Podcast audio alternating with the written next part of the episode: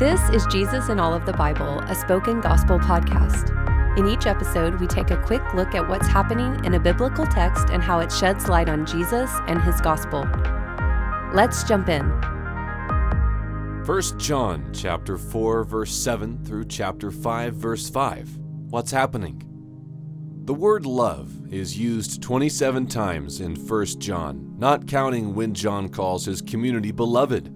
That's because love is intrinsic to God's nature. God is love. God is the definition of love, and God has further defined love as Jesus dying so that we can live. Love is not defined as our love for God, but as Jesus' sacrificial death to cover our sins. And if we accept that redemptive love, we become children of God. Children always carry the characteristics of their father.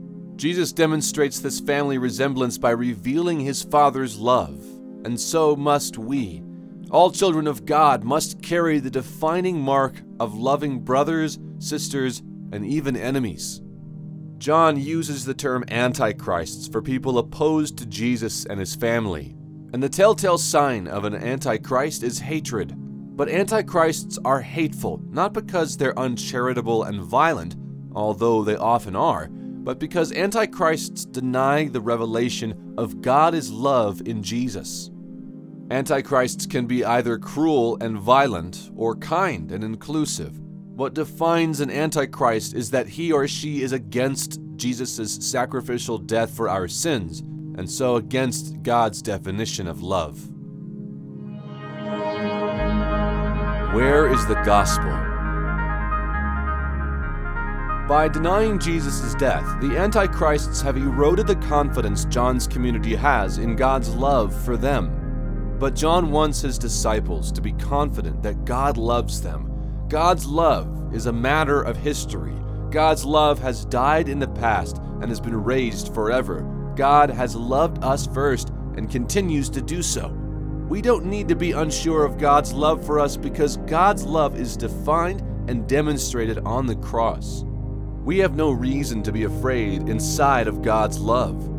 John says that fear has to do with punishment. We're afraid we're not enough and that God will reject us for it. But God knew all about our sin, lack of love, and hatred when He died on the cross. In perfect love, Jesus died fully aware of what He was paying for, so there's no reason for you to be afraid inside that type of unconditional love. God shows the world the definition of love by giving us His Son. And now, like our father and brother, we can show the world God's love by loving those around us. That begins by proclaiming that God has come and died in Jesus and is perfected when we love as Jesus loved.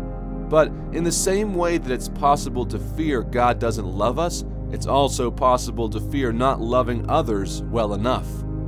But John says we know we love one another because we love God and keep His commandments. The love we have for God and His sacrificial death necessarily bleeds over and transforms our love towards one another.